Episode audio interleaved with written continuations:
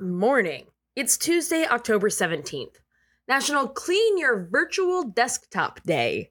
I talked about this last year too, and probably the year before. If I was doing the podcast, it doesn't matter. I'm not going to look it up. Uh, but it is a very important day for me. And listen, I get it. Everyone's way of organizing that works for them works for them, and everyone's brain is their own. But also, on the other hand, please clean your virtual desktop. You will make me feel so much better. Originally, I wrote, You will feel so much better, but honestly, it will just make me feel better. And now, the news.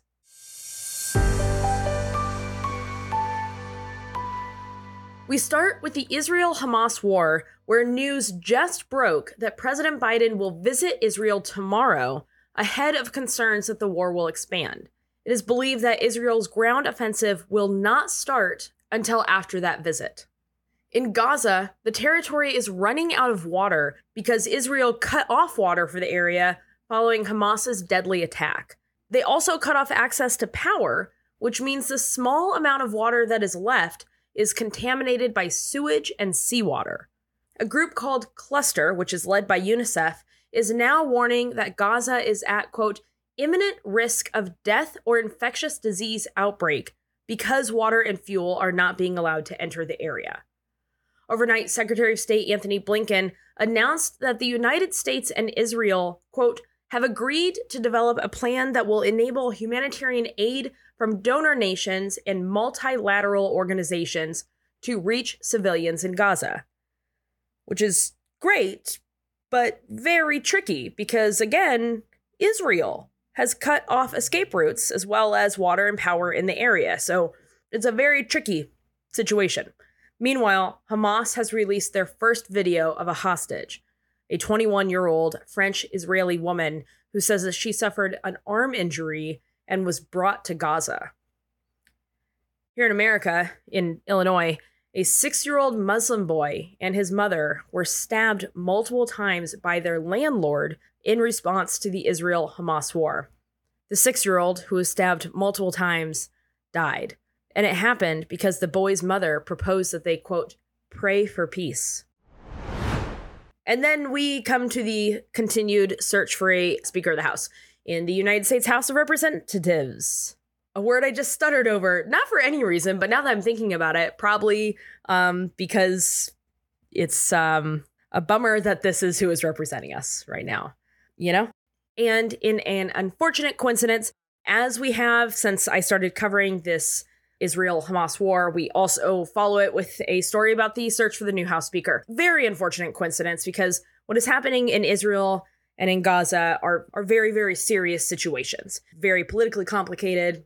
It's awful, it's heartbreaking. And then what's happening in the House is just embarrassing. It's terrible, but like a different kind of terrible. Very embarrassing. The House will vote for a new speaker today. Again, I'm not sure what else to say about this. Jim Jordan is currently the front runner. He does not have the votes. And if he doesn't have the votes, he's not going to be the speaker. So, okay, the party remains in chaos and continues to bring the country down with them. I remain annoyed. In, well, sounds like somebody's been watching The Good Place news, Supreme Court Justice Amy Coney Barrett became the latest justice to agree to the wild idea that ethics are good, actually. At a University of Minnesota Law School talk, the justice confirmed that the High Court has been having conversations about ethics, and she agreed it would be a good idea for the court to have a formal code. Quote, particularly so that we can communicate to the public exactly what it is we are doing in a clearer way than perhaps we have been able to do so far. Which is great. I mean, I don't know, Alito having fancy dinners while Thomas is taking pictures with the Koch brothers and they're all getting their free private jet flights and then everyone voting exactly how the people paying for those things want them to vote is, for me, you know, a pretty clear picture of what you're doing. But hey, all right, Amy, get some ethics. And speaking of the court, on Monday they stepped in to make sure the ban on the so called ghost guns stayed in place after a Fifth Circuit judge sided with a gun manufacturer's argument that, hey, maybe we should all stop worrying about who's buying disassembled gun parts. What are they going to do? Put them together? This ruling voids the lower court's ruling, and I know that's maybe a little confusing, but here is the bottom line. As it stands, the Bureau of Alcohol, Tobacco, and Firearms and Explosives, aka ATF, the regulations that they have set up are going to go into effect, meaning that disassembled gun parts must carry serial numbers, and anyone buying them needs to pass a background check, just like they would if they bought a gun in person and all put together. So that's where we're at right now with that.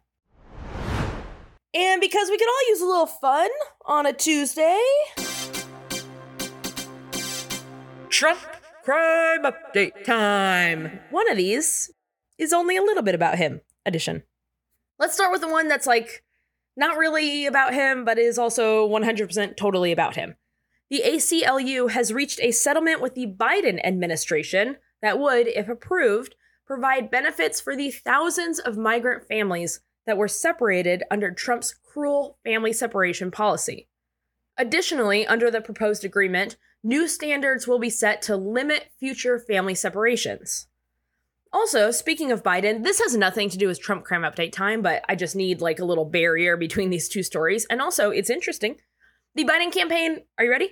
The Biden campaign has joined Trump's Truth Social website. Their profile picture, Dark Brandon. The first post, quote, well, let's see how this goes. Converts welcome. Love it. The reason that they joined, according to Twitter, quote, it's mostly because we thought it would be very funny. Also, they're only following one person, Trump. No notes. This is such a strong move. I love this. It's like a very online intern that created this idea, and they did a great job. And speaking of, um, I guess, I don't know, posting online, I don't know. I don't have a segue. What do you, hey, I don't have a segue. I'm not perfect. All right. This is my one flaw is that I can't find a segue for this story. Judge, I'm to just tell you the story now. Judge Chutkan, who is overseeing Trump's federal election crimes case, has imposed a narrow gag order that is meant to prevent him from making statements that target prosecutors, possible witnesses, or court staff. Trump will obviously appeal under the oh, blah, blah, blah, but I want to say anything I want that comes into my silly little head rule. But in the meantime, there's a gag order, and that's nice.